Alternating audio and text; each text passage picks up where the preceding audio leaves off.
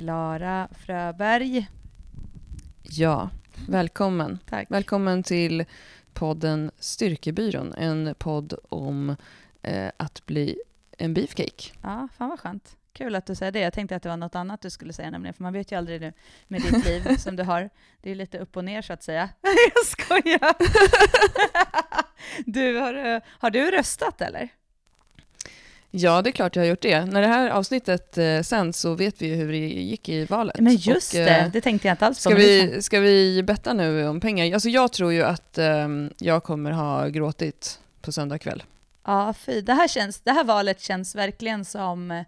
Eh, ja, som sagt, nu vet ju inte vi hur det går eftersom vi spelar in det här innan eh, valet är klart, men det här valet känns verkligen som ett val där man vill sitta uppe in i sista sekund. Eh, man kommer hålla alla tummar och tår. Eh, alltså, det känns så fruktansvärt sorgligt, tycker jag, att eh, vi diskuterar sådana saker i det här valet som känns så självklara, som borde redan vara så här långt längre gångna. Förstår du? Ja, Alltså ja, det är så ja här, jag förstår när, verkligen. när huvudfrågor är så här, fri abort. Alltså, Mm. det var så här skämt. Jag satt och lyssnade så här på så val. Jag har suttit nu på kvällarna och lyssnat på de här uh, olika debatterna och de har så utfrågningar och sånt, bara för att jag tycker att det är så här, jag måste verkligen bara lyssna på vad, vad var det som sägs liksom. Mm. Och bara så här, uh, du vet, så här, vi sitter och pratar om att vi ska låsa in fångar i fängelse i Polen typ och sånt. Alltså det är så sjukt. Och att Mm. liksom så här, alltså det är stört att vi idag pratar om sådana basic grejer som att alla är lika värda. Och då pratar jag om alla Ja. olika typer av människor. Älska Mm. vem du vill, liksom var vem du vill, var här för att du behöver och vill vara här. Alltså det är så sjukt. Jag blir helt så här, det är så, ja jag vet inte vad jag ska säga. Alltså det känns som så här, där, vi borde ha lämnat det här för länge sedan. 2018 liksom, har vi inte kommit Mm. längre. Det är helt sjukt. Ja, fy, jag, är, Nej, jag det blir är så upprörd. Det är tragiskt och eh, det enda jag kan hoppas på när det här sänds är att Sverigedemokraterna inte blev Sveriges största parti, Mm. men det finns ju mycket som pekar på det. Mm. Jag tippar ju på någon slags 2020-20 SMSD. Ja, tyvärr. Och eh, det, är, ja, det, det är tragiskt. Jag kan ibland känna så här, fuck demokrati. Alltså folk borde inte få ha rätten att rösta kan jag känna nu. Men så kan jag såklart inte säga. Nej, det är klart. Men folk är ju dumma i huvudet och det är ehm, lite det här äh, känslan som vi pratade om i förra avsnittet när jag sa att jag kan bli väldigt provocerad av folk som bor i innerstan och eh, sitter på en gigantisk stor tom gräsmatta och säger eh, det här är eh, privat område när någon kommer och sätter sig på en parkbänk. Mm. Den, den känslan är nog inte en favoritkänsla hos mig. Men däremot, det som har varit positivt den senaste veckan tycker jag är, och det är ju för att du och jag, le, alltså, man ser ju algoritmerna i våra flöden styr ju, styrs ju av våra egna flöden så att säga. Mm. Och jag upplever runt mig just nu att det har funnits en enorm eh, an, kraftansamling kring folk som har liksom gått ut och pratat om de här sakerna i mina flöden i alla fall. Absolut, och försökt liksom säga att stå, vi måste stoppa det här vansinnet med, med de så kallade Sverigevännerna. Eh, och det har jag tyckt känns väldigt härligt. Det är många som, som över blockgränserna har enats tycker jag. Har det Ja. känts som. Att Ja, liksom, jag det här är en också. viktig fråga. Det, och det är väl det som har blivit en gemensam, jag vet vi pratade, jag, inte så mycket, jag pratar inte så mycket politik, så här. det är inte så att jag skulle lägga något så långt inlägg om det heller och gå in speciellt djupt på det, för det finns många som är mer insatta och väldigt mycket,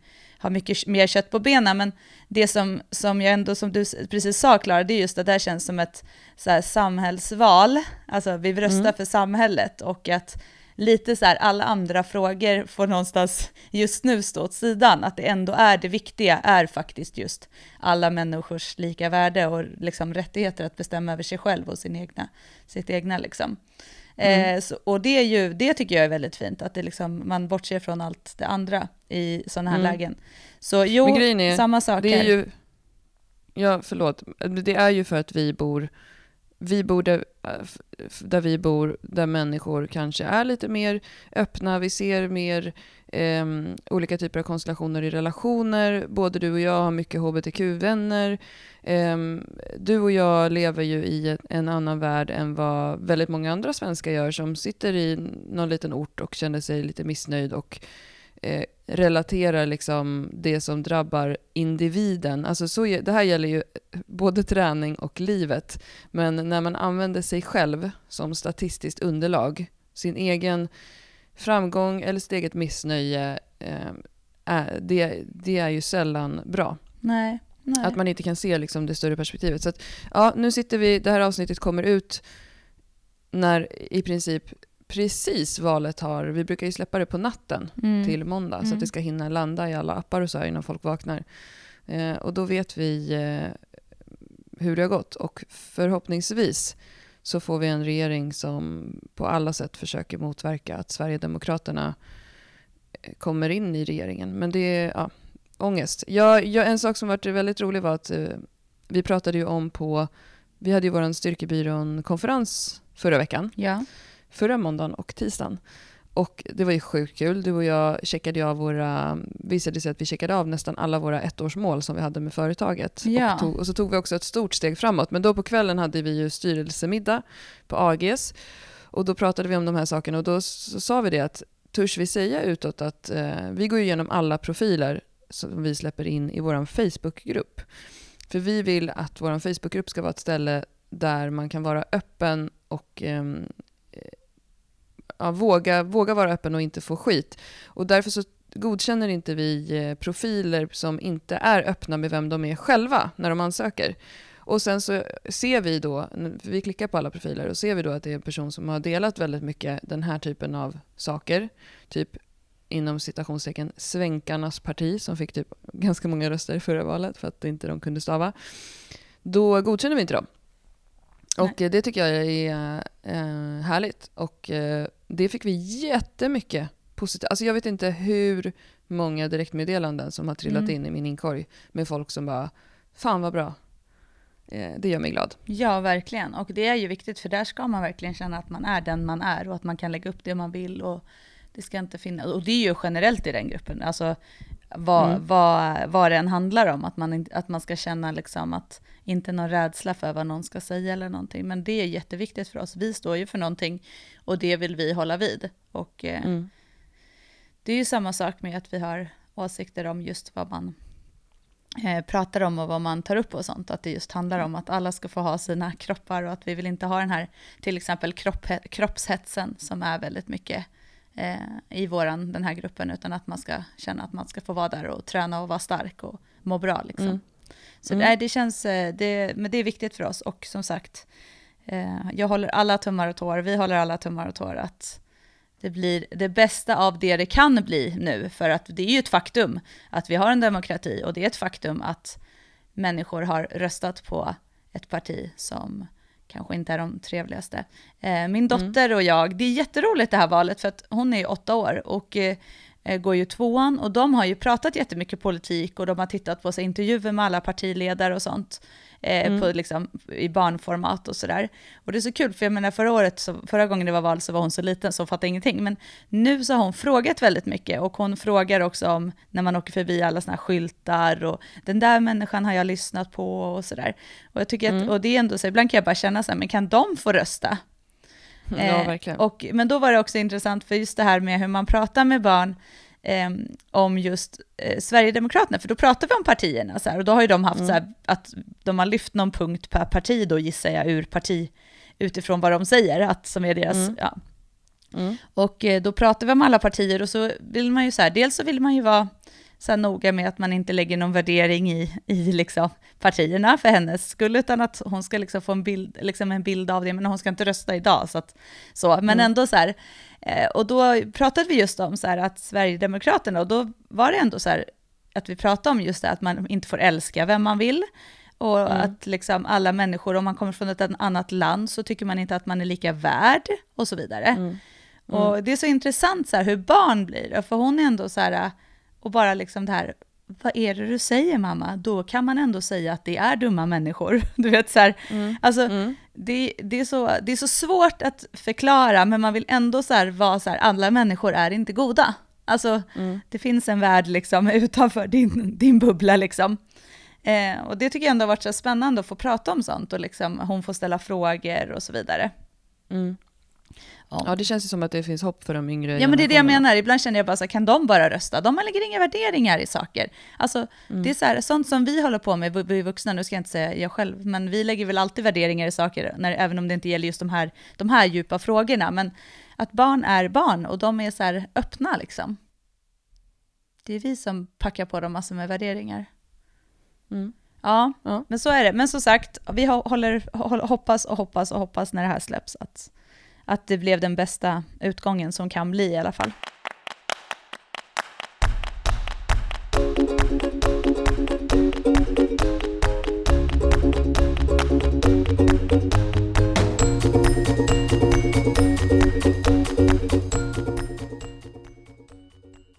Med dessa dystra ord Ja. så, och tankar om kärleken framåt, så hur går det med Beefcake-programmet Beefcake? Med kärleken framåt. Kärleken för beefcake. Eh, jo, nej men jättehärligt. Jag är ju, gud det känns alltid som att jag så här, kom igång och nu ska vi prata om här. Men, jo, men jag körde ju det här kom igång som gick jättebra. Ett antal gånger. nej men eh, jättekul, det är ju några som fortfarande kör och taggar och så här, det är superroligt. Ehm, Mm. och och det var, för mig var det bra pepp, det var det som behövdes. Tre pass är för mig något eh, typ av, så här, då är jag igång igen. Och sen körde jag några liksom lite så här fria pass, vilket jag också tycker är så härligt, att jag inte bestämde, utan jag gick in och så markade om jag kände för det. Mm. Men det som skedde då, det var att jag insåg att tredje maxpasset mark på väldigt kort tid, Mhm. jo, och gjorde också att jag blev lite så här, vänta nu här, vad är det som gör att det skulle kännas lättare idag, när jag inte har tränat mark på väldigt länge, och ska hålla på och maxa hela tiden, eller jobba upp så här tunga efter. Så då kände jag så här, nej, nu Johanna Barvelid, nu är det dags för dig att få en kontinuitet och följa någonting innan du maxar nästa gång. Så, eh, och jag har ju som utgångsläge att träna tre gånger i veckan. Det är mitt liksom, det vet jag att jag får till utan att sådär, jag ska inte säga större ansträngning, för att med alla hämtningar och lämningar och aktiviteter och körningar och grejer och liksom ett, en, en man som också har aktiviteter och barn, nej men så, så har man ju liksom Mm. något typ av så här tid för att förhålla sig till eftersom man också ska jobba tydligen. så, så tre gånger i veckan är så här, där, det är liksom, eh, det tar jag. Så då har jag bestämde jag bara, men nu kör jag Beefcake 3, jag, jag gillar det programmet liksom, så att jag kör det. Mm. Så det kör jag nu och jag kommer köra det. Och jag har lovat dig att jag ska köra det och jag har lovat mig själv. Men jag älskar passen. Alltså perfekt, de tar, kör man dem enligt liksom vilar som man ska eh, Mm. eh, på basövningen, eller som vi rekommenderar, om man verkligen klockar vilan och liksom rullar på och inte har massor med blaj emellan, då är det inget problem att hinna dem på en timme. Mm. Så det känns som är så bra för mig. Sen så om jag har mer tid, då kan jag addera någonting. Eh, känner jag att jag liksom, ibland känner jag att jag kanske vill ha lite mer vila emellan i basövningen för att jag kör lite tyngre och att jag känner att för återhämtningen. Och då, då tar det lite längre tid. Men annars så liksom, eh, känns det skitkul. Och jag är så taggad nu och till och med ska ha, ha så här, eh, ett block och skriver i. Alltså att jag inte ska använda telefonen, jag ska skriva upp mina pass, jag ska ha Mm. min lilla beefcake-bok. Och ja, men så jäkla kul, jag är supertaggad. Så att, eh, det, och det känns verkligen bra med passen. Så jag, och jag har liksom, nu känner jag att jag har checkat av det jag ville med att jag är där jag vill med knäböjen, jag är där jag vill med marken. Bänken är fortfarande den som är liksom, den ska jobbas upp lite till. Men annars känns det jäkligt stabilt. Bra, roligt. Ja, Men det var ju så kul för vi ehm, tränade ju tillsammans när vi Ja. gjorde det där tunga markpasset sist. Och eh, jag körde ju hela sommaren, eh, inte hela sommaren, en månad så körde jag gå upp på max i alla lyft. Mm. Det pratade jag ju om tidigare, i tidigare avsnitt. Och acceptera dagens max. Och dagens max kan ju variera ganska mycket. Ja. Och ibland blir det boom tidigare och ibland så känner kroppen sig jättestark och sådär. Och så, så har vi pratat jättemycket om det och sen så sa jag till dig det sista passet när du kände att det kändes tungt så sa jag så här, men skit i det, släpp det nu. Och då sa du så här, ja jag kanske borde träna lite på marklyft innan jag utvärderar hur det går när jag maxar. ja, men det var lite och, så. eh, och sen så var du ju så här sur och sen så fortsatte du att prata om det där. Vi tränade vidare, vi gjorde andra Ja. saker. Och så tog du upp din igen så sa du så här, ja men det kanske var den här anledningen eller det kanske var så här, eller jag kanske gjorde så här, eller det kanske är för att jag är här. Och sen så sa jag till slut så här, Johanna släpp det, gå ja, vidare. ja. Och du bara, okej, ja. Det var lite ombytta roller där. Det brukar ju vara jag Ja. som är så här, nu släpper du det där och går vidare. Typ sådär. Exakt. Men, ja. men det är så här lärorikt också, för det är ju så här sjukt. Det var ju liksom, jag tror inte ens att det var en och en halv vecka mellan alla tre passen. För det här var ju, de här tre passen var ju på när jag körde fria pass. Jag mm. markade max typ. ja. Det är din favorit. Ja men precis, så att, eh, nej men det känns kul och nu är det så här också jäkligt, nu känner jag mig jäkligt pepp att köra ett varv liksom innan jag testar av mig lite igen. Eh, mm. Så att, nej men jättekul att se. Men framförallt att se nästa varv nu, för jag har ju precis som alla andra som kör sådana här program och där man liksom kör någonting för första gången, att just det här att liksom hitta den här bra nivån och att inte bli det här jag lägger på lite extra för jag känner mig stark, utan känna mm. att så här, men fasen nu gjorde jag mina femmer, självklart ska de kännas, alltså femmer är vidrigt att göra, det är ingen som ska tro att fem gånger fem är så här, jag går in och gjorde det lite så här på en kafferast liksom. Det är ju femmer mm. är tufft att göra tycker jag, för jag är ju väldigt mycket lättare för att göra tunga färre repetitioner. Alltså att göra liksom treor för mig och göra många treor, det är inte ett problem. Men att göra fem gånger fem är för mig helt wow. Mm. Så att liksom jag la på ändå, jag gjorde nog, jag ska inte säga mina tungaste femmer som jag har gjort någonsin, för det var det inte, men jag gjorde tunga, väldigt tunga femmer mot vad jag har gjort på väldigt länge. Mm. Så det kändes skönt. Så nej men jäklar, det ska bli kul att se sen till nästa varv vad jag kan trycka på. Mm. Mm. Bra jobbat. Men du, du kör ju, du, jag får ju så meddelande från dig när du har varit på gymmet, bra tryck mm. i rumpan idag. Typ. Mm. Och sånt. jag, jag kör ju rumpboken eh, ja. som vi har eh, skrivit klart. Eh, rumpboken är ju på layout och formgivning och så nu och jag kör igenom det avancerade programmet. I boken så är det fyra olika träningsprogram där det sista är tänkt eh, som förslag för den som tränar hemma. Det är inte, det är inte jättelånga träningsprogram under en längre period utan det är snarare mer rekommendationer och förslag på hur ett träningsprogram skulle kunna se ut. Och jag kör det avancerade just nu för att testa det. Och det är lite kul för att jag sa det till eh, Daniel häromdagen, som eh, Daniel Richter i Styrkelabbet. Det är tillsammans med Styrkelabbet, eh, Daniel och Filip, som vi gör den här boken. Och då sa jag till honom att det är så kul för att jag är ändå van att träna eh, med ganska hög volym under kroppen. Och jag har ju gjort böj hela sommaren, mycket, fyra gånger i veckan ungefär. Men jag får sån fruktansvärd träningsverk i röven mm. av de här passen. Mm. Eh, och det som är bra med de här passen, för mig och Hanna personligen, efter att just ha kört en period med väldigt mycket tunga böj och så vidare, det är att det är ganska mycket unilaterala övningar. Alltså det är, det är mycket enbensövningar. Ja enbensmark. Och det är ju inte, det är inte tungt, absolut inte. Um, det är inte att det ska vara liksom de tungaste enbensmarken utan det är väldigt mycket snarare att det kanske är så här 12 år i de assisterande och sånt. Men det är enbensmark och det är step up och det är Bulgarian split squat och sånt. Och jag känner att det är bra för mig just nu. Mm. Att det blir en annan typ av träning efter att ha byggt upp grundstyrkan väldigt mycket. Men alltså min baksida ja. eh, efter de här passen är ju brutal alltså. Ja. Det, är, det är helt sjukt. Och jag eh, promenerar väldigt mycket just nu. Eh, och jag har inte köpt något åkkort kollektivt. Nu har jag köpt en cykel istället. För att jag har, så pass nära till jobbet tycker jag eh, när det tar 40 minuter att gå till jobbet ungefär, 30-40 minuter. Och mycket den senaste perioden så har jag gått både till och från gymmet när jag har jobbat. Och sen har jag haft den här träningsverken i baksidan. Så att där, exakt just nu när vi sitter och poddar så känner jag att jag är ganska sliten i eh, underkroppen för första gången på jättelänge. Min ja. rumpa brinner och mina knän känns lite slitna. Och jag tittar i min telefon och har tydligen så 80 minuters promenad varje dag just nu. Ja, du, har, du är ju lite sådär när du går ju lite i perioder kan man säga. har, ja. Nej, men det är ju klart, du har ju kört det grymt hårt, men det som, just där som du säger, att det är, att jag tycker när man just har byggt upp en styrka i vi pratar jättemycket om det och vi jobbar ju väldigt mycket så att bygga upp en styrka med båda fötterna i marken.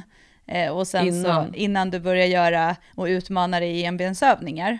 Mm. Eh, och det står ju vi fast vid att vi tycker att liksom bli stark först och mm. stabil och sen så kan du börja utmana. Men just att få den kombinationen för dig och att jobba på det sättet är ju är grymt. Och jag har ju kört något sånt där pass där, vi körde ju något sånt tillsammans innan jag körde mm. på Beefcake. Och eh, det var, var ju helt så slut efter de här, här splitskott och sånt. Och det är så mm. spännande, så jag pratade med en av mina kunder och så sa jag så här, för fan för att göra sådana här övningar. Och hon bara garva, hon bara ja, sånt har jag i programmeringen från dig hela tiden Johanna. så, så, jag bara, ja, men, men just det här att fasen, man är, bra, man är ju väldigt duktig på att inte göra det som är jobbigt själv. Så funkar man ju när man inte följer någonting där man inte har det i sin egna programmering. Mm. Ja, nog om det. Men det är kul. Nog om det. Det blir roligt med eh, stjärtboken. Vi har ju lite rövbok, stjärtbok, rumpbok, röv, hashtag röv. Mm. Jag älskar ju hashtag röv. Ja. Eller, eller hashtag du kan vara röv. Ja, den är bra. Ja. Du kan vara röv. Du kan vara röv, på ryggen också helst, om man står och typ böjer eller något. Och så kommer någon fram och så innan de ens hinner öppna käften så står det du kan vara röv. Ja, Exakt. Nej, men det är bra. Det finns många fördelar eh, med rövar. att ha en bra röv. Det har vi ändå konstaterat Definitivt. när vi har, och framförallt Daniel har gått igenom vad den moderna forskningen säger idag. Ja, så det är ju som sagt, att vara stark, stark i, I röven är bra för mycket. Det är också väldigt snyggt. Ja, snyggt, det är bra i sin vardag, det är bra i sin träning. Det finns massor med positiva effekter av att vara stark i rumpan. Bubbelrumpa som vi brukar Ja, säga. ja. Det är ju också Mm. väldigt roligt när vi skulle mäta våra rumpor, Klara, att jag trodde också att min rumpa var så mycket mindre än din. Ja, vad- varför trodde du det? Nej men jag vet inte. Jag har alltid så här, varit så här, min rumpa är så platt. Jag har nog levt efter det här graviditets... Allt det här vi kommer till sen när vi ska prata om kroppar och sånt efter Mm. graviditet. Men så Mm. du vet den här, känn- jag har gått kvar i det här, min rumpa är så platt efter graviditeten. Alltså den så här, Mm. det finns ingen rumpa, jag har inget att ta i med där bak. Så. Men eh, Mm. fan den har ju kommit tillbaka liksom. Och så låg jag ju där med skivstången och rullade den över och insåg att så här, fan jag har också stjärt. Jag har också stjärt. Det är annars också en eh, bra t-shirt, ett bra t-shirt-tryck. Vi får, vi får, ehm, vi får så här, sk- skapa någon typ av utmaning med att hitta en bra hashtag eller ett bra tryck för en t-shirt till det här tycker jag. Mm. Du är stjärt, du kan vara stjärt, jag har en stjärt. Ja men det är kul. Har ni några bra Mm. tips så hör av er, det blir jättebra. Vi behöver lite... Bubbelrumpa forever.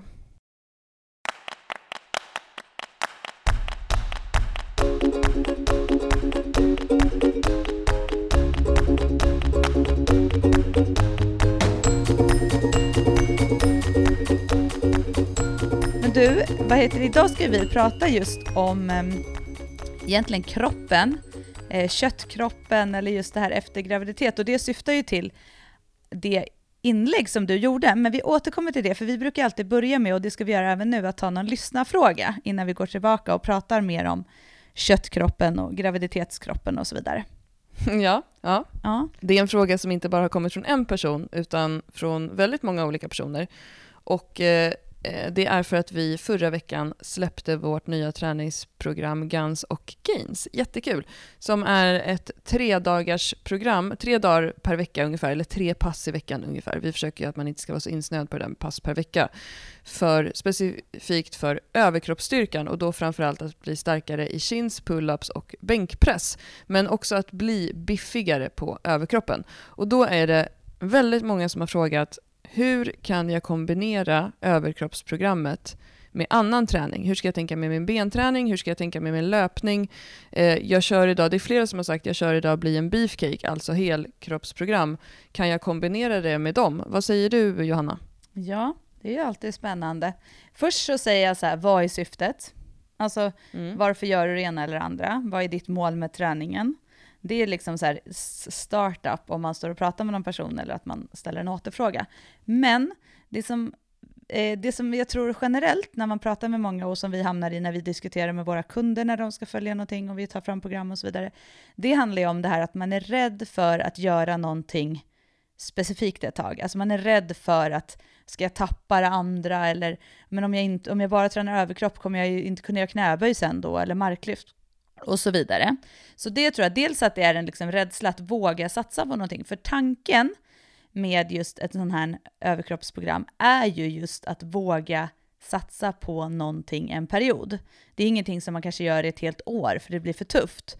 Eller egentligen kanske inte ens ett halvår eller tolv veckor. Det kanske är en ja, men, ja, det kanske är en 12 veckors period max, men inte så mycket mer än så. Just för att eh, bli biffigare i överkroppen, att bli starkare i överkroppen Eh, för sin andra träning. Så det som vi säger är ju just att om du vågar satsa på din överkroppsträning, och det här gäller generellt väldigt många kvinnor och det ser vi på dem vi träffar, blir du starkare i överkroppen så kommer dina knäböj och mark bli bättre för att du kommer orka mycket mer, du kommer orka hålla i kroppen, du kommer, eller hålla upp kroppen, du kommer liksom kunna ha en helt annan anspänning i överkroppen när du gör dina böj och mark. Så det är en anledning till att våga satsa på överkroppen. Sen är det ju så att med allting är ju så här, ja men om du vill träna fyra gånger i veckan och det här är tre gånger i veckan och du vill addera ett program eller ett pass, gör det. Det är inga problem. Men tänk hela tiden på vad syftet är och når jag de mål jag gör. Lägger du till tre pass till och kör sex pass i veckan och du inte når dina mål, ja men vad är då syftet? Spring, vill mm. du springa för att bara springa eller för att det finns en anledning? Så hela tiden så avväga, vad är målet och varför gör jag det? Eh, mm. Så det är klart att det går att kombinera. Eh, jag rekommenderar till dem som jag har som har kört eh, överkroppsfokus, som vill träna till exempel ett pass till, att de kan köra till exempel ett lättare knäböj och markpass.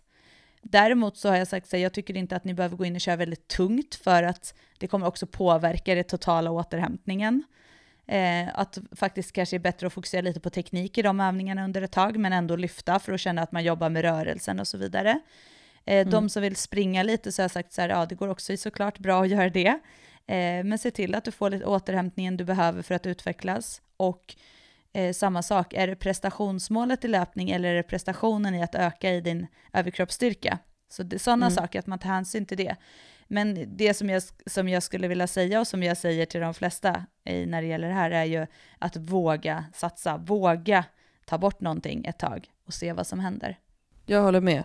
Det finns ju flera studier som visar att eh, en total träningsvila på några veckor inte påverkar dina resultat någonting. Exakt. Eh, man behöver absolut inte oroa sig och som du säger, det händer ju saker med de andra lyften. Jag gjorde PB i mark nu efter sommaren utan att ha gjort några marklyft på hela sommaren med fem kilo. Mm. Ja, och det är för att du har knäböjt jättemycket, du har jobbat med, du har kört mycket bänk. Alltså, ja. du har gjort andra yes. saker som också genererar en styrka i hela kroppen. Så, eh, nej men så verkligen våga. Det är ju stora rörelser i de här passen också. Sen är det mycket bodybuilding och mer isolerat. Men jag menar, du jobbar med chins och bänk. Det är ju stora övningar. Alltså, det händer mycket mm. i kroppen. Så att, och du, framförallt mycket i bålen. All kinsträning ger jättemycket eh, styrka i bål och mage. Mm. Så att, ja men så egentligen, bara utvärdera varför och sen se till att få återhämtning. Kombinera med det du vill, men inte kombinera med beefcake. Det skulle jag säga nej till. Det finns inget syfte att köra beefcake tre gånger i veckan och eh, eh, överkroppspass tre gånger i veckan. Nej, jag håller med. Det blir för mycket. Så att, ja, men sen så är det också så här, ja om du inte vill köra det tre gånger i veckan och du vill köra något annat, då kan du ju rulla på två. Alltså det är som, så här, som vi säger, som du sa i början också, det här med att veck, bli inte så jäkla fokuserad på veckodagar. Vill du ha mm. mer överkroppsträning i din träning, ja men rulla på passen. Alltså om du mm. kör annat också. Eh, men då kom, kan man inte heller förvänta sig samma eh, genomslag på eh, resultaten. Alltså det är det man får tänka på. Det är som, du kan ju träna fem olika saker fem olika dagar, eh, men mm. då kan du ju inte heller räkna med att du kommer bli max starkare i bänk eller kunna göra en eh, chin-up eller pull-up eh, med, eh, utan vikt eller med ett lättare gummiband, utan då måste du ju se till vad det är du gör. Alltså, mm. Så det, det är väl det man får ha med sig helt enkelt. Ska vi gå vidare till köttkroppen, Klara, eller? Ja. Fan, kött alltså. Kött. Kött! Kött. Du, kött. apropå kött alltså, jäklar i helskotta. Det här med mm. att man ska äta mindre kött, yadi yadi. Jag vet, det är superbra att äta mm. lite mindre kött, men alltså helskotta. Men när man äter kött kan man ju äta bra kött, ja, tycker jag. Och, och så jäklar, kan man äta mindre generellt. Jäklar i gatan var gott det var på AGs med kött alltså. Ja, det var riktigt vi bra åt kött. ju så mycket kött eh, så att vi köttsvettades. Och ändå hade vi kunnat äta mer. Ja, jag tyckte ju att jag kom efter lite där på köttet. Jag vet inte vad som hände. Nej. Men jag hade kunnat äta lite mera Jag också egentligen. Kött. Och haft lite mer köttsvett. Alltså det hade ändå varit värt det. Men jag, jag, jag anser ju så här i efterhand när man äter där, alltså mm. skit i allt tillbehör liksom. Man vill ju bara ha köttet och bean. Ja, jag äter faktiskt ja. sås till kött, det ska jag säga. Men inte mycket. Helst vill man ju äta bara köttet, för man vill ju ha liksom köttsmaken. Ja, men det var ju fräscht med den här caesarsalladen Ja, exakt. Också. Det var en liten sallad, side sallad till. Och den kom ju till hur som helst. Den var inget man beställde, tror mm. jag. Eh, och den hade räckt med köttet. För att man vill ju äta så mycket kött så man orkar ju inte äta liksom, pommes eller något. de råkade ju göra fel så vi fick ju eh, dubbel, dubbel upp dos potatis också. Så Ja, vi fick ju typ alla så här typer av potatis de hade. Ja, pommes frites, bakad potatis och potatisgratäng. Ja, Ja. det åt vi ju fasen upp också. ja, men vi var, de var nog lite chockade. De tyckte nog vi jobbade på bra, för vi var ju lite så här, vi bad ju om att så här, kan ni ta in kött som liksom ni rekommenderar och så här, för att vi, ja men ingen Mm. av oss var väl så här, vi kan jättemycket om kött liksom, men vi gillar kött. så, Mm. och hon bara, ja men jag rekommenderar ju att ni tar i alla fall minst en bit per person, alltså även om vi tar en mix liksom. Och vi bara, eh, skämtar du eller? Helst två bitar per person. och hon bara, okej. Mm. Så här, lite, li- lätt hybris över hur mycket kött man kan äta. Exakt. Ja men det är bra. Men du åter till köttkroppen. Ja, köttkroppen. Jag eh, gjorde ett inlägg på Instagram förra helgen som eh, vi fick väldigt mycket kommentarer om och som eh, jag sen har fått väldigt mycket direktmeddelanden om på Instagram. Och lite bakgrunden till det här var att min yngsta dotter fyllde sju år i söndags. Och det, det, jag vet inte om du brukar göra det, men för mig väcker det mycket tankar inför och sådär, tittar på vad har vi gjort de här åren och vad händer nu? Och jag började titta på gamla bilder och det kommer ju upp också mycket så här throwbacks i telefonen från, vilket jag tycker är kul, från tidigare födelsedagar och eh, från min graviditet när jag väntade henne och så vidare. Då fick jag också den här känslan av att vem är jag idag? Nu fyllde hon sju år. Och vem var jag när hon föddes och hur mådde jag efteråt? Relaterat till det här med min egen träning. Jag kan läsa upp eh, texten som jag Mm, skrev till mitt inlägg. Jag la, upp en, jag la upp en bild på när jag var postgravid. Eh, precis efter att hon hade kommit. När jag står och gör eh, stående press med 25 kilo bakifrån. Och sen så eh, la jag upp en eh, film på när jag nu i somras eh, pressade 50. Mm. Och så skrev jag så här, på måndag svarar vi på en fråga i podden om viktuppgång och jag pratar om köttkroppen 2019. Bild 1 är, är jag, 2011 någonting. Jättedålig självkänsla, nyss blivit morsa igen. Hela kroppen bänglig och svag, allt känns tungt. Jag kan inte cykla utan att mitt högra knä slår i ramen på cykeln på grund av märgspik och alla leder är lösa på grund av graviditet. Jag orkar inte äta ordentligt och jag sover inte. Vem gillar ens en tvåbarnsmamma? Vem är jag och hur vill jag vara? Tråkig och lite ledsen filur. Hittade mina kompisar ändå på det där gymmet som hela tiden sa att jag var grym, att vi skulle ta i, att vi kunde bli starkare. Lyfte mera vikter. Det tog tid, det tar tid, kroppar. Livet hände, kidsen är äldre, jag är äldre, jag läste på, lärde mig mer, lyfte mer skrot, blev stark inuti och utanpå. Jag vet egentligen inte vad jag vill säga, men kroppar, hur vi ser på oss själva och vem som gör det. Livet är fan märkligt. Bli stark har hjälpt mig massor. Det är väl det jag vill förmedla varje vecka i den här podden. Och alla kroppar är okej på gymmet, hemma, jobbet, var som helst. Ät så att du orkar träna hårt och omge dig med människor som gläds åt din glädje. Puss från en före detta konkav jävel. Shit, Och så skrev jag PS pressar dubbla vikten i sista filmen. fan alltså Hashtag Klara. svart själ. Ja, Ja. det är så skönt. Nu Ja. sitter jag typ här och gråter. Det känns ju när, när du läser det så blir det så mycket finare på något sätt. Nej men Ja. fan, det är så jäkla coolt att läsa, för nu blir jag på riktigt helt rörd. Ja, Alltså- men det, är ju så här, det är ju så häftigt att titta tillbaka på förändringar och sådär. Och, och, eh, nu handlade ju det här om att mitt barn fyllde år. Mm. Eh, men, och, eh, men det ledde till att jag tänkte på liksom min egen resa som individ och Mm. att bli äldre. Och jag tycker att det är så jäkla skönt att ha blivit äldre. Ja. Och jag minns den här tiden så himla väl. Eh, sen var det också så att när jag väntade Ines, då, mitt yngsta barn, så hade jag eh, en så kallad riskgraviditet. Jag hade risk för att hon skulle födas för tidigt och redan i vecka 21 upptäcktes det att min livmoder inte riktigt eh, höll ihop, eller den hade redan börjat öppna sig. Så att jag fick så här, eh, läggas in akut när det här upptäcktes med fötterna i vädret och sen åka hem och sen sa de nu är det liksom nu får du inte knalla runt resten av den här graviditeten. Och det var ju otroligt jobbigt. Så att jag hade alltså en sängliggande graviditet där jag sen efter det också fick två stycken stoppade förlossningar som var riktiga med verkskede och så vidare. Och sen i vecka 33, eh, då är det ju alltså två månader kvar ungefär tills man ska föda egentligen. Då stoppades min sista förlossning eh, sista gången och då med sån här dropp, Traktosil tror jag att det heter, och brikanyl. Jag blev inlagd på KI, Huddinge sjukhus. Eh, och även då fick jag ligga i en säng så att jag hängde neråt med huvudet. Eh, man gör alltså på riktigt, man liksom vänder upp och ner på morsan för att barnet inte ska komma ut. Ehm, och då, när det då stoppades upp så sa de så här, nu när du åker hem, eh, nu, då var jag öppen tre centimeter. Ehm, så sa de, nu kommer det barnet komma när som helst. Eh, så att var redo liksom. Och eh, åkte hem och bara tyckte att det var världens längsta graviditet. Och eh, jag minns också att mina barns pappa, när, när Ines sen väl föddes, för att det faktiskt sen, vilket också blev så här otroligt mentalt jobbigt, för, för, att vi var på håret hela tiden. Vi fick även en, en liten kurs, en instruktion i hur vi skulle göra om hon kom ut hemma.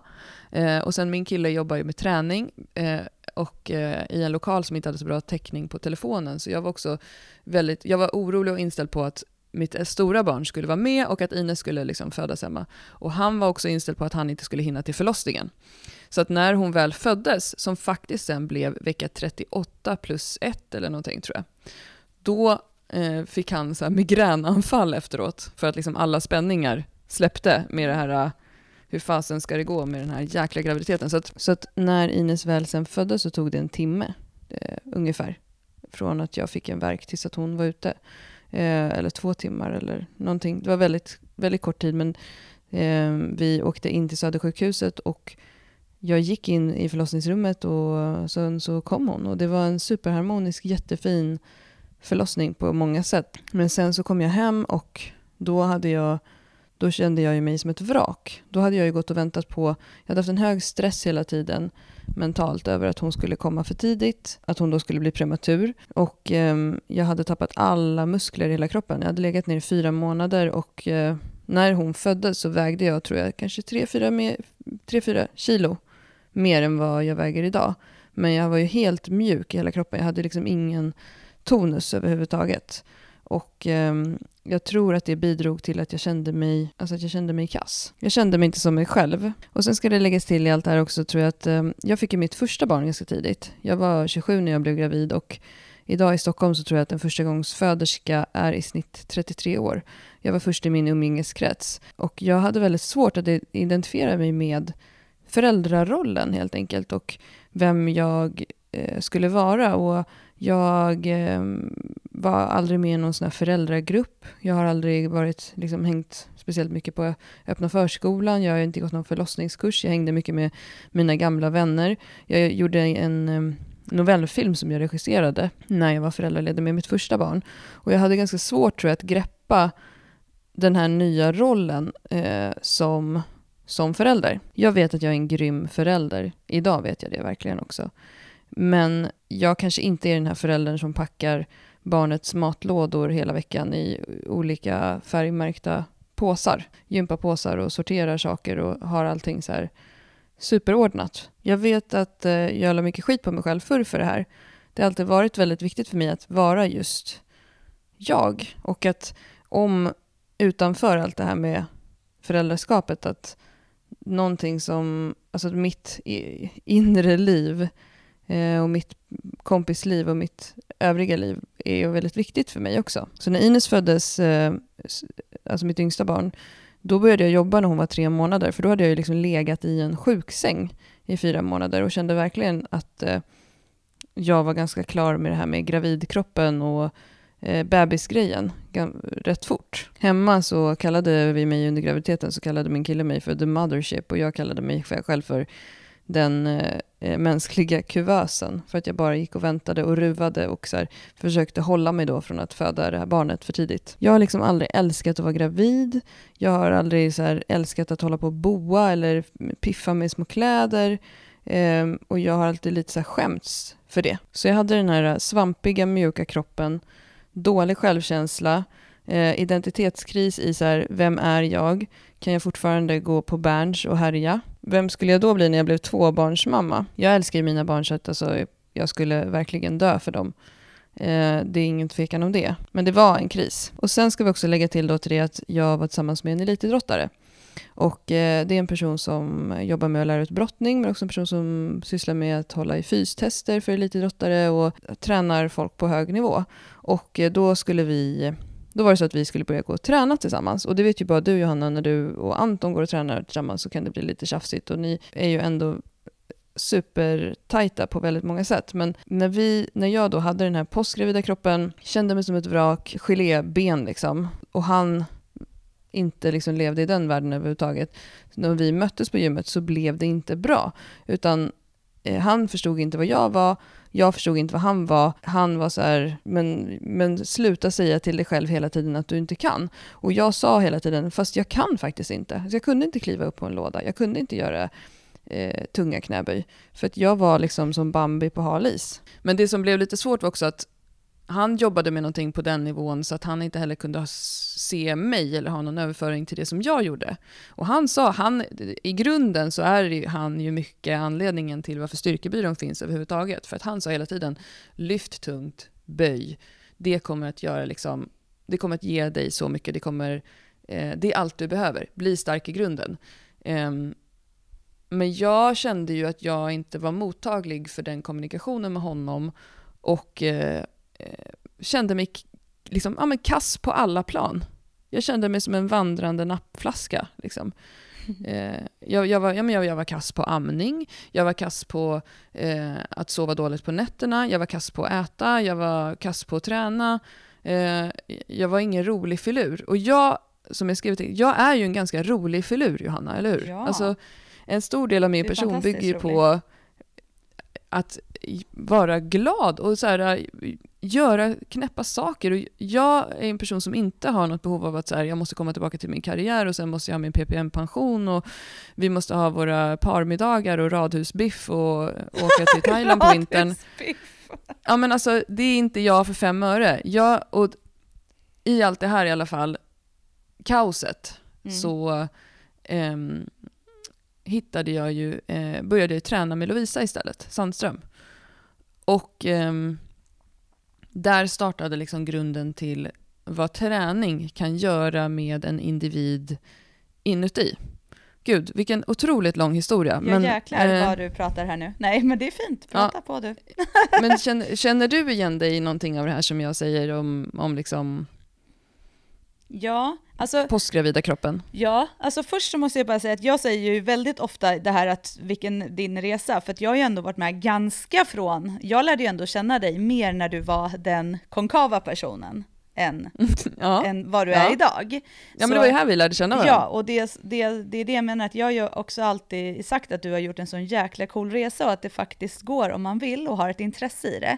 Eh, sen mm. är du ett unikum när det gäller just så här, intresse i saker, att när du så här, nu ska jag lära mig om surströmming, då kan du typ mer om surströmming än någon annan. Och kan du inte det så tror alla att du kan det för att du är expert på att framstå Fake som it. att du kan det, precis. Eh, men eh, inte för att jag menar att du fejkar din kunskap inom träning, för där har du ett sånt galet brinnande intresse och uh, har ju också bidragit till min utveckling precis lika mycket för att det har också skapat mitt intresse i det. Men uh, utan att lägga någon större utlägg om det, för nu har ju du pratat om det, så uh, just den här känslan som du beskriver möter ju vi väldigt ofta och anledningen till varför vi vill prata om det här idag är ju just för att du bombades ju med så här, tack, tack, tack, exakt så där känner jag mig, snälla prata om det här. Och Eh, kanske också att det som jag tror blev den stora skillnaden, förutom att såklart Lovisa kunde jättemycket om träning och har jobbat med det, men hon hade en förståelse för vart du var där och då. I och, mitt liv? Ja, ja, och det finns några saker att ta hänsyn till. Så här, ett, eh, att i ett förhållande, det är precis som du ska köra bil med en person. Så här, om, om jag ska övningsköra med min man till exempel, det, det, är inte speciellt optimalt, för man har en för nära relation, man har svårt att ta kritiken och den kanske inte framförs på rätt sätt heller. Precis som mm. du sa när jag ska träna med min man och jag kommer med så grejer och han är så här, han, han, kan gärna ta det, men han bara, du måste vara så positiv också, jag är så hård. Och samma sak mm. där, du var, inte, du var inte mottaglig för det han ville säga. Eh, idag, om han skulle säga saker när du stod och tränade, skulle du ha en helt annan, eh, kunna vara mottaglig på ett helt annat sätt. Men, och det var ju det som blev den stora vändningen för dig, tänker jag också med just Lovisa, att hon förstod vart du var, hon förstod vad du gick igenom, och mm. man måste få börja där man är. Och det kommer alltid vara så när man ska träna en person eller hjälpa en person framåt, att förstår du inte vart personen är, då mm. kommer du inte kunna hjälpa den. För du kan liksom inte mm. vara två år framåt i, i den personens liksom, eh, träning. Så det är, väl liksom, det är väl de sakerna man kan konstatera. Och så fort att man då, du fick börja från där du var så blev det också lättare att jobba sig framåt. Eh, och, och mm. När, om, det, om jag ska kolla på mig själv så är väl jag Eh, vi är väl egentligen väldigt, vi är ju väldigt olika i grunden och vi är ju väldigt olika i största allmänhet, men vi har också mycket saker som vi är lika på. Men jag är ju, rad, jag är ju radhusbiffen som tycker om parmiddagar. Eh, nej men just det här att när man tittar på kroppar så, så har jag ändå just den där känslan av så här, vad fan hände liksom? För mig har det varit istället, mm. jag har ju alltid tränat mycket, haft liksom en ganska ungt, tränat mycket och varit stark, lyft mycket, alltid lyft eh, nära maxvikter och sådär. Det har inte varit något konstigt för mig. Eh, för mig var det en stor, när jag slutade med hockeyn så var det en jättestor grej att helt plötsligt, då fick jag den här stora egentligen, min största liksom, vem fan är jag livskris. Den mm. kom nog snarare när jag slutade med hockeyn. Att liksom så här, mm. hockey-Johanna, okej om jag inte har hockeyn, då är det typ, jag är halv liksom. Folk kommer inte veta vem jag är. Jag kom, vem, mm. vem kommer, alltså det var så konstigt. Eh, lite den känslan just så här, vad ska jag träna nu, hur ska jag träna nu och så vidare.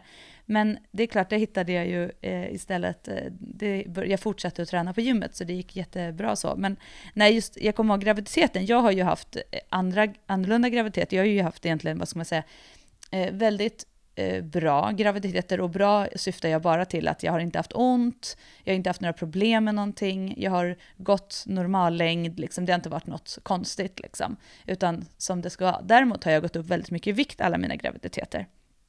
Eh, mm. Första graviditeten gick jag upp jag 30 kilo och, och det är ju ganska mycket för en graviditet. Um, och det som, som blev min stora, när jag väl fick barn, så jag var så här, jag ska inte säga att jag älskar att vara gravid, men jag la inte så mycket tankar i det heller. Och jag har ju väldigt lite så här, om du är, tänker mycket på universum och så här, vad är jag och vem är jag idag och så vidare, så jag är snarare tvärtom, jag lägger ju väldigt lite reflektion i sånt, utan så här, det, det här är det och så här var det och idag fyller hon åtta år och det är kul, typ så. Men om man ska prata just om den tiden, att det var, för mig var det ju mycket så att när hon kom så var jag nog i den här bubblan där man typ inte fattar så mycket. Så det är väl ett visst sätt att vara så här, vem, vad gör jag nu? Nu är jag mamma helt plötsligt liksom. Men mm. jag var nog väldigt mycket i det, i, i min barnbubbla. Jag fick också barn eh, först av alla våra vänner, så att det var, jag upplevde det ju snarare så här att det vart inte så stor skillnad. Och det kommer säkert vara liksom många som tycker så här, gud vad provocerande att säga så. Men för mig blev inte mitt liv så himla annorlunda, för vi umgicks väldigt mycket med våra vänner. Vi gjorde, vi hade väldigt mycket, det var väldigt mycket par liksom som vi umgicks med.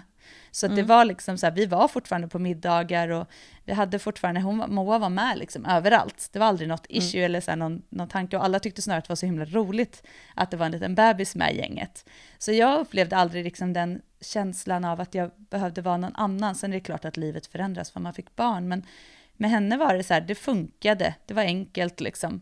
Hon åt och allting. Eh, så det var rätt lugnt. Däremot så fick jag, kommer ihåg när jag skulle, när det närmade sig att jag så insåg att, låt säga att det var i oktober, hon är född i april, och jag började tänka så här, shit, jag ska börja jobba i april. Nu har jag gått ett halvår hemma, och mm. om ett halvår ska jag börja jobba. Och då började jag få så här, vänta, vad, vad fan, vänta, hur ska jag orka jobba med den här kroppen? Jag har ju inget, jag var väldigt, jag tränade väldigt lite efter jag hade fått Moa. Eh, jag, mm. jag gick in i något så här, jag behöver inte förändra något, jag behöver inte träna, så här är jag nu. Alltså just det här att, så här är min kropp. Och typ, det ska jag vara nöjd med. Av anledningen att jag har haft väldigt mycket strul med min kropp och att jag har haft väldigt mycket innan, efter hockeyn framförallt, där jag var väldigt så här, labil i min kropp och att liksom, jag pendlade väldigt mycket från att träna extremt mycket och vara väldigt smal och, och må rätt dåligt Eh, så, mm. Men då var jag så här, nej men nu är det den postgravida kroppen och jag är, den är som den är och den får vara som den är, vilket den får vara. Så det var inget, inget illa med det. Men jag kom till ett läge där jag bara, vad håller jag på med? Håller jag på att bli liksom, ska jag bara ligga på soffan nu och så, ska jag göra så, ska jag inte liksom, vad håller jag på med? Och vem är jag? Mm. Och jag gick ju då istället från liksom noll i princip till träna sex gånger i veckan, högintensiv träning, ligga på ett kaloriunderskott på 1200 kalorier tror jag, max per dag. Mm. Eh, vilket är superlite. Eh, och speciellt då, jag ammade fortfarande då. Eh, för jag helammade Moa, eller jag ammade henne ganska länge, inte helammade kanske efter sex månader, men jag ammade henne väldigt länge. Hon tog inte flaska mm. eller något. Och började köra och fick ju ganska snabbt liksom, resultat kroppsligt, alltså utanpå. Eh, jag tappade extremt mycket vikt fort och eh, jag eh, blev liksom väldigt definierade. Sen har man ju alltid en kropp, alltså jag har ju lätt för att få definierade armar och axlar, alltså så. Men mm. jag blev ju, jag såg svintränad ut, alltså skittajt liksom. Och jag fortsatte att eh, ligga på det här låga underskottet och jag kommer ihåg att jag började jobba och jag kommer ihåg att jag var så här, jag klarade det. Alltså jag, för det var någonstans mitt mål, att när jag börjar jobba ska jag vara stark igen. Jag kan liksom inte gå runt och vara så här mam, postgravid mamma när jag ska börja jobba. Jag måste ju liksom kunna stå pall för mig själv. Jag måste kunna... Men eh, för mig blev det ju det som var den stora skillnaden var att när jag stod där då, ett år senare, mm. så var jag, jag mådde ju inte bra då. Alltså min kropp såg ut precis som jag hade tänkt, men jag mådde ju mm. fortfarande, mm. jag var ju fortfarande i, i huvudet inte speciellt stark. Eh, så för mig skulle jag säga, den stora, det som var min grej var ju att självkänslan var inte så mycket på topp, men jag byggde någonting, någon kropp som jag tänkte att jag skulle må bra av.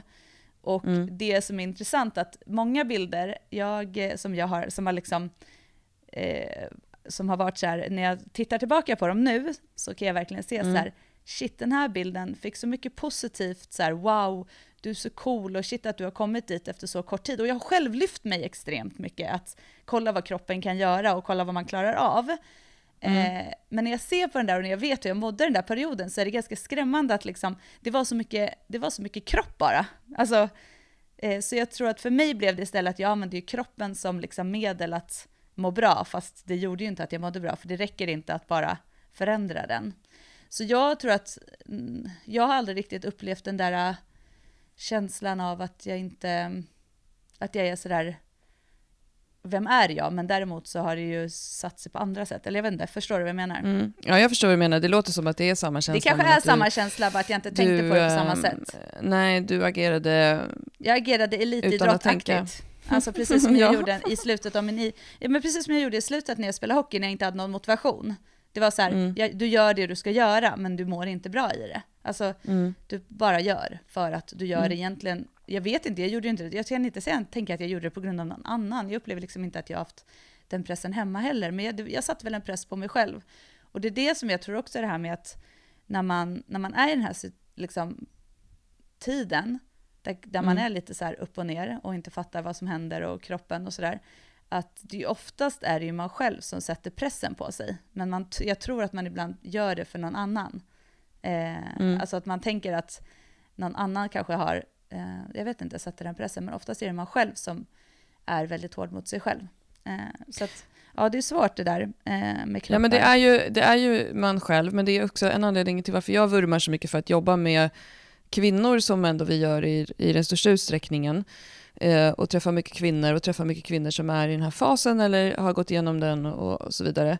Eh, så är det ju så här, vi är ju Ehm, Ehm, vi är ju utsatta på många sätt. Vi är utsatta i samhället. SCBs nya undersökning om ekonomi visade precis att kvinnor har 86 procent av lönen för samma jobb som män. Eh, alltså vi kan gå in på det här så mycket, men sen det här också med när vi då, om vi är gravida någon gång och vad som händer med våra kroppar, så är det oavsett vilken partner man lever med, om det är en annan kvinna eller man eller vad det nu kan vara, så är det svårt för den andra personen tror jag att förstå vad det är som händer med den här kroppen. Och sen är det så mycket hormoner. Alltså jag har ju skrattat så många gånger åt så minnen från mina graviditeter. Som första graviditeten när jag såg en skäggagam på tv-serien Veterinärerna som blev avlivad för att den hade fått så krumma ben för att de inte hade gett den någon kalk. Och jag fick en så här, eh, hormongråt där jag liksom började gråta så lite grann och sen så öppnades liksom Nildeltat och jag bara Aah! satt och skrek i soffan så att min kille kom ut och bara vad är det som händer? Vad är det något som sker? Och jag bara, ja men skäggagamen och så här, och jag tänker på en av mina bästa kompisar som blev helt chockad också efter vad som händer med kroppen efter en graviditet. När, du vet när mjölken rinner till, hormonerna ja snurrar runt, eh, du mår jättekonstigt och eh, hennes eh, kille gick tillbaka till jobbet för det måste ju partnern får ju inte vara hemma hur länge som helst. Så hennes partner gick tillbaka till jobbet och hon hade så jäkla ont i tuttarna. För det gör ju fruktansvärt ont i bröstvårtorna och så här, när barnet börjar dricka mjölk och det, ja, de blir gigantiska. Och hon kände att det enda sättet hon kunde så stå ut med sina bröst var att hon klippte varsitt hål på varsitt bröst. Så hon hade den på sig. Alltså på kläderna? Ja, på kläderna. Så klippte hon hål för varje bröst så att inte liksom, tyget skulle ligga emot för att det gjorde så ont. så, så gick omkring där hemma och svettades och bara vad ska, det här är liksom ett barn, vad gör jag med det här barnet, jag har det här hålet. Och sen så när hennes kille kom hem genom dörren eh, från jobbet så stod hon i hallen med den här t-shirten, med de här hålen, med de här jättebrösten som stack ut genom hålen. Och så sa hon så här, titta på mig, titta på mig, titta på vad som har hänt. Och det, och det här har vi skrattat så mycket efteråt. Nu har de tre barn och de är tillsammans fortfarande och eh, de är några av mina bästa kompisar och, och har det jättebra. Men vi har garvat så mycket åt det. Och han bara, jaha, eh, ja. nu, nu tar vi, eh, tar vi lilla lugna här. Och så här. Men det, och det går ju liksom inte att förstå när du står bredvid en människa som känner sig sådär kaosig. Nej, verkligen Vad det är den känner. Och det gör ju också, det, där skapar ju ofta, jag ville ju skriva skämtsamt, jag sa ju det till dig efteråt när jag skrev det här inlägget på Instagram, så ville jag skriva så här hashtag dumpa din kille. Och eh, alltså nu är inte jag tillsammans med mitt ex längre och det, jag menar inte att jag ville dumpa honom efter att jag var postgravid. Vi hade också superfint och jätteromantiskt kring det här med att vi fick barn ihop. Och så här. Det skapar ju en fantastisk känsla av att ha fött ett barn med sin partner i handen och liksom we did this. Men, men den här perioden när din partner inte riktigt förstår kanske vad du går igenom, för att det går inte alltid att förstå vad en annan människa går igenom, eh, och du samtidigt ska ta hand om det här barnet, så du, du lever under någon slags sömntortyr eh, hela tiden, du har liksom inte riktigt tiden att ägna dig åt dig själv. Alltså nu idag, Johanna, så kan ju du och jag så här, jag känner mig lite sliten, jag har en tuff period, jag kan snacka med Anton, så kan vi styra ihop eh, lite barnvaktshelg och så kan du och jag åka iväg och bo på hotell en natt och ladda batterierna. Det gör man ju inte den där perioden. Nej, när man, verkligen inte. När man går igenom det där.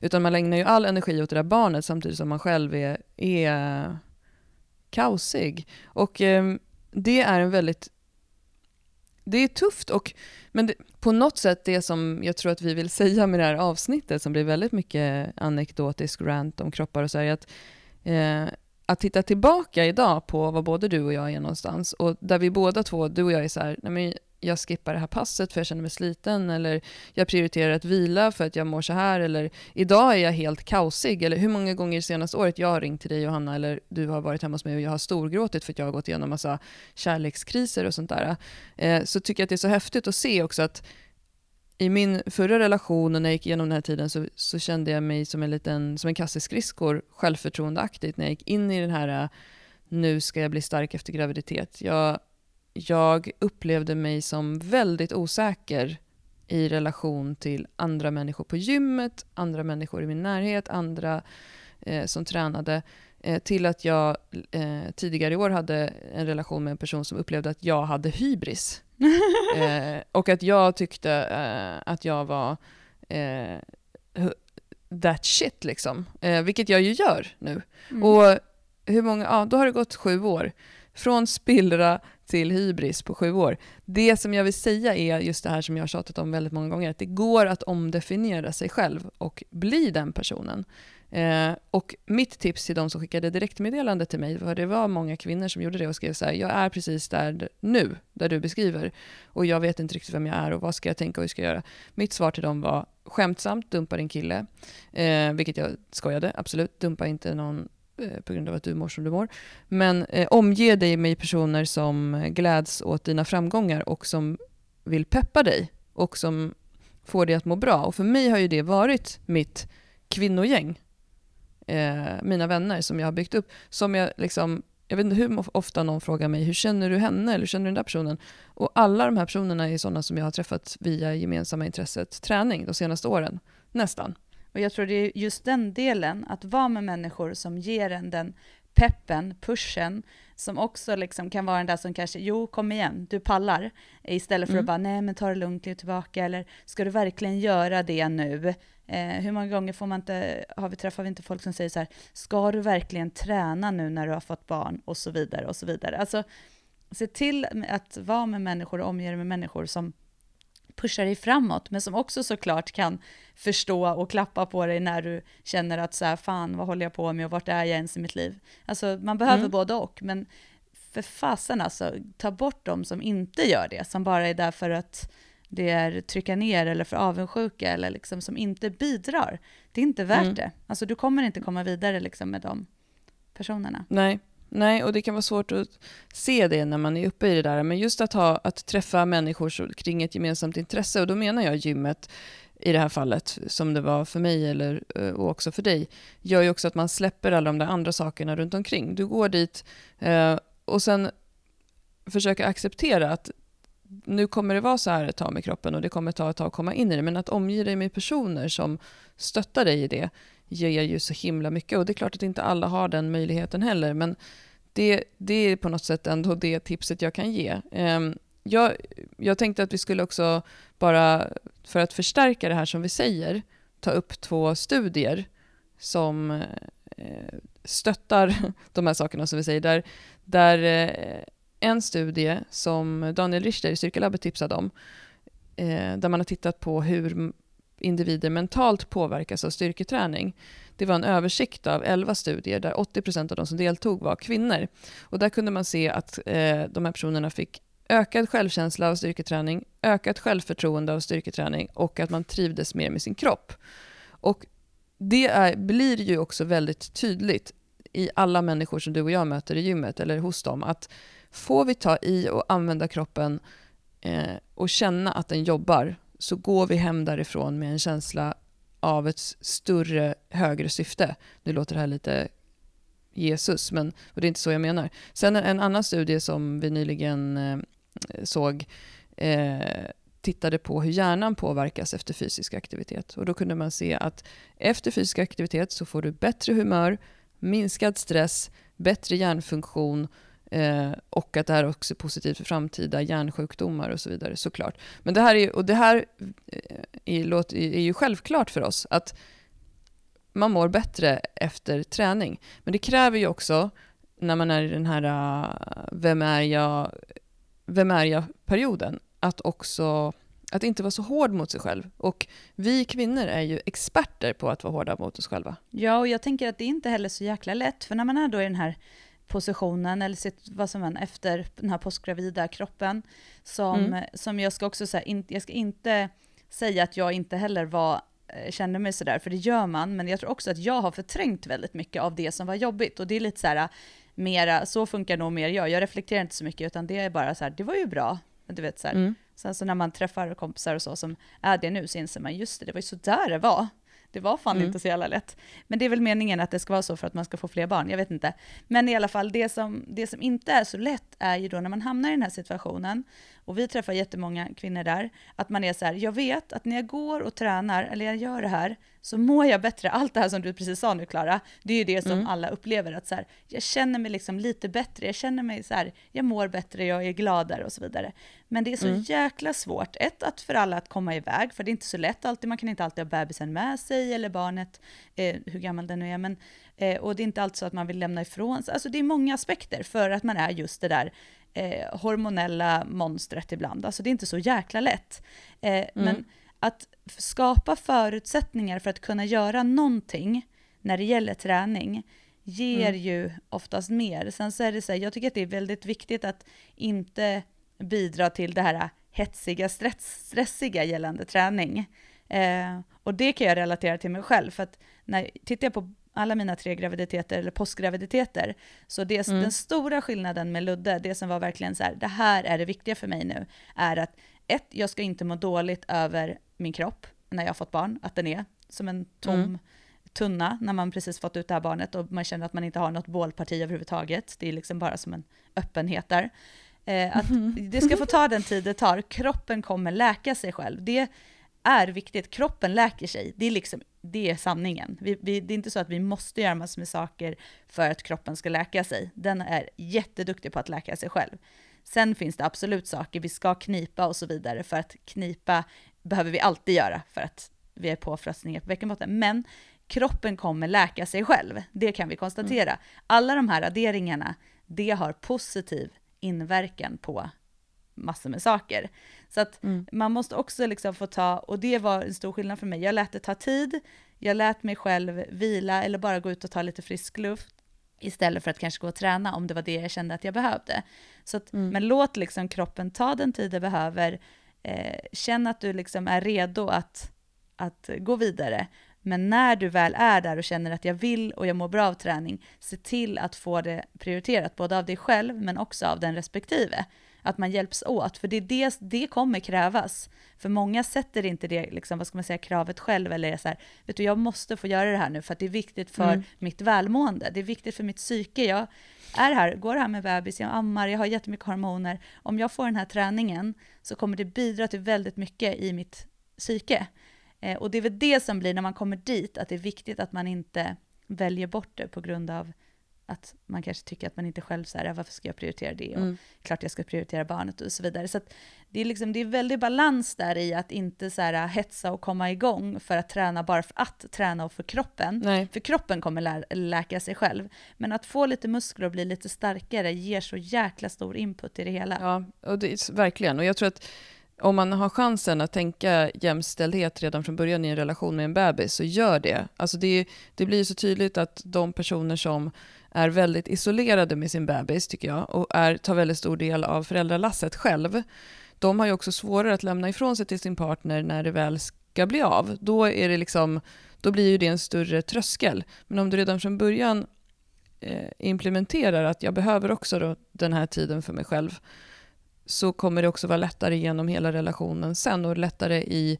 partnerrelationen. Att båda behöver prioriteras, båda behöver sin tid, båda behöver eh, få liksom ägna sig åt lite självkärlek.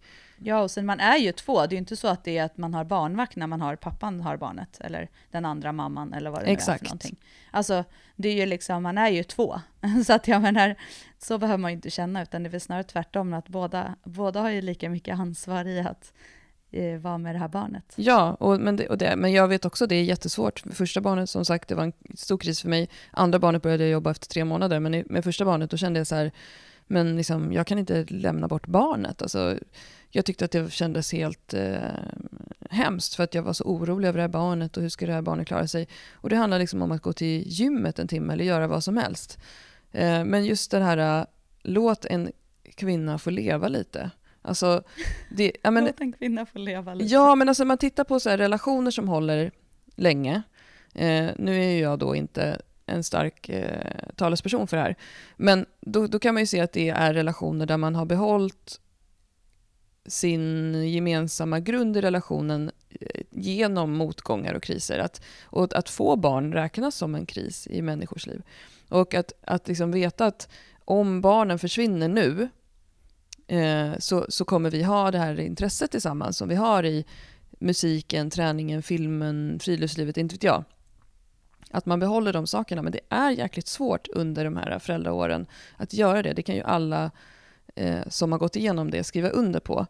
Men det är samma sak med dig själv och relationen till dig själv. Att eh, försök att, att behålla de saker som får dig att må bra eh, och för dygnet har liksom 24 timmar och ägna dig en timme per dygn åt din bok eller din skrivna text eller det som du tycker är kul eh, eller träning eller med dina kompisar kommer liksom inte påverka ditt barn negativt på något sätt. Och jag tror att det är en Nej. av anledningarna till varför jag mår så bra som jag gör nu eh, i mig själv och så. Det är ju också så här, jag har stora barn eh, nu och eh, vilket också gör att jag har en annan liksom, tid som vuxen. Men också att jag, inte, att jag inte har någon negativ relation i mitt liv just nu. Men, och att jag har hittat tillbaka till den här knäppa personen som jag kanske var innan jag fick barn. Jag känner mig mer som en 14-åring än någonsin, men jag känner mig också starkare än någonsin. För att det är... Eh, eh, jag upptäckte, det tog ett antal år för mig att upptäcka att det går att vara förälder utan att vara den här som har packat alla barnens eh, aktiviteter för veckan i små, som vi pratade om med min kompis häromdagen, Johanna, i små ziplock-påsar med dagens Jaha. datum på. Det går, eh, alltså, det går att vara den föräldern som jag är för att jag är den personen som jag är, men det tog ganska lång tid för mig att fatta det. Ja, det, inte, det går inte skitfort, men man kommer dit om man vill. Men man måste göra eh, val. Liksom. Man kan inte, det kommer inte bara bli så att man slirar in där om man inte tar ansvar för det själv. Så kan man säga.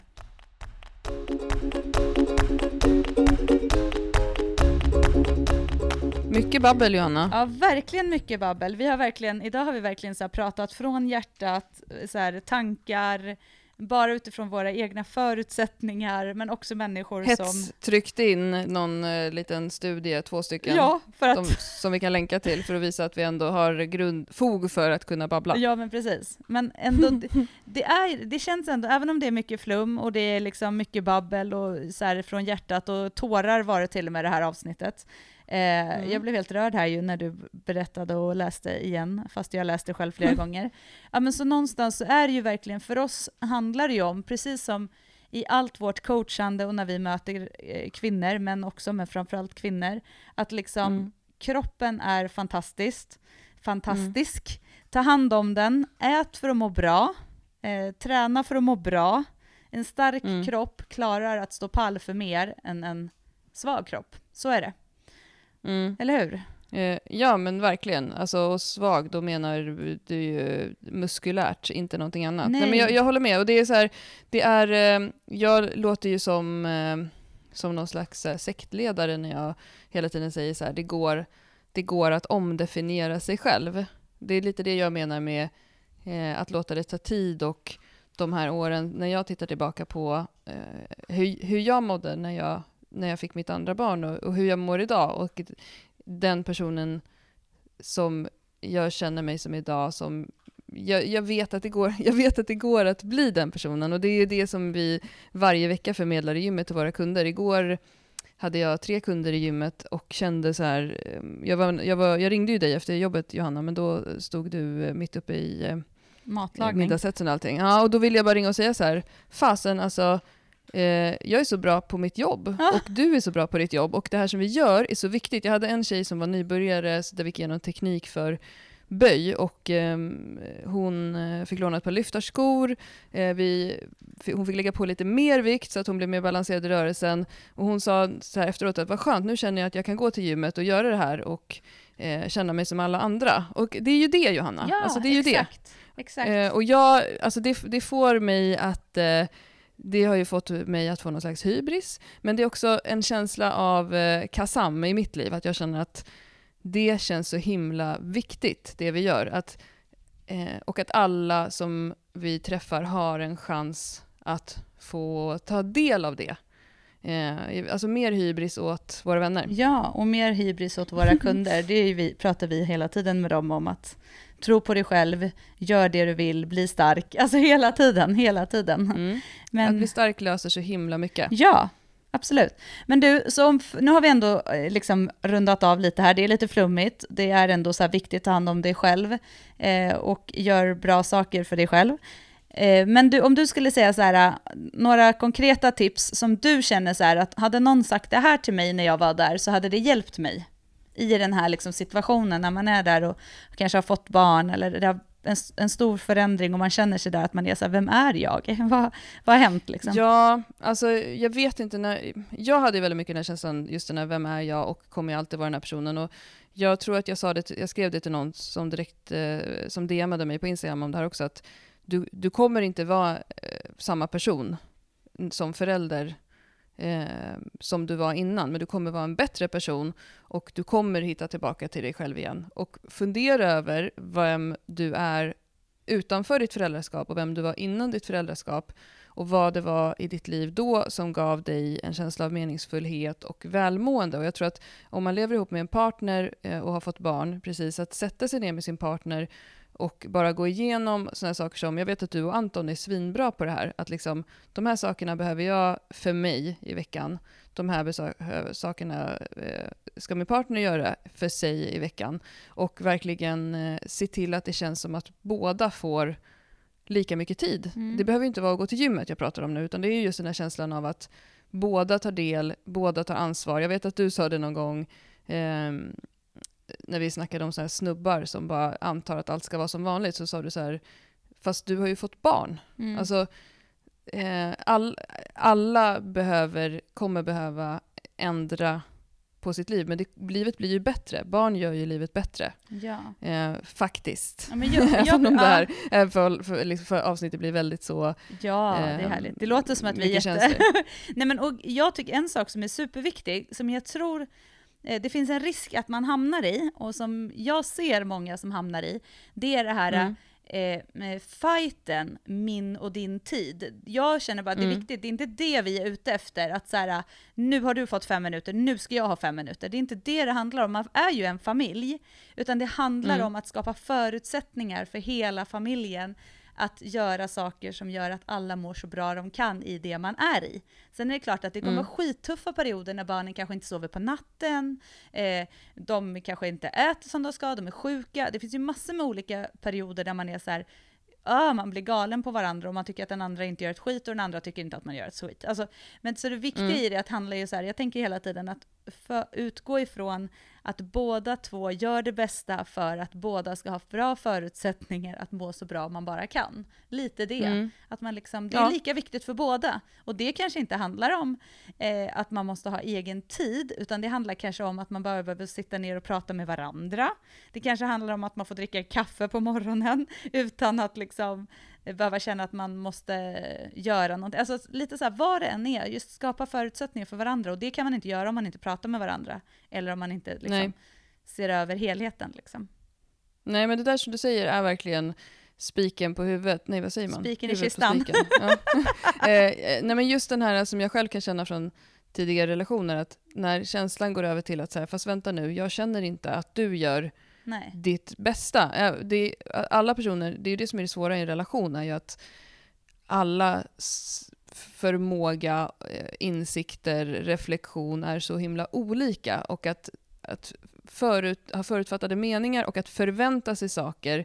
Eh, jag är den här typiska personen i en relation som någon har förväntningar på, men där jag inte har förstått. Till exempel har jag inte förstått att jag ska eh, att, jag, att vi hade bestämt att vi skulle äta lunch. För att jag kan inte förstå det om, om man inte säger så här klockan 12 på restaurangen, Mm. ses vi. Eh, och det där är ju sånt som skapar väldigt mycket eh, missförstånd i relationer. Men, men just det du säger att om jag hela tiden har känslan av att min partner gör sitt bästa på sitt sätt, då kommer jag inte vara bitter. Ja, men det är lite är- så. Alltså det handlar ju om det. ja. Det är ju så här, det låter så självklart när man pratar om det, men det är ändå det som för många blir, och det är det som när vi möter eh, kvinnor då framförallt som är i de här situationerna, att det är just att man känner att så här, jag får inte den där supporten, eller det känns så orättvist på något sätt. Mm. Men eh, ja, men shit vilket eh, djupt eh, avsnitt det blev, och mycket tankar och eh, perioder i livet där man mår kast, skit och annat. Men fasen, ur allt det här så kommer något bra. Och som sagt, barnen blir äldre och det blir lättare med andra saker, eller med vissa saker. Medan äldre, man brukar väl säga små barn, små problem, stora barn, stora problem. Så ja, det jag verkligen. menar, det är inte så att det kommer sluta hända grejer i ens liv, men det kommer vara på ett annat sätt.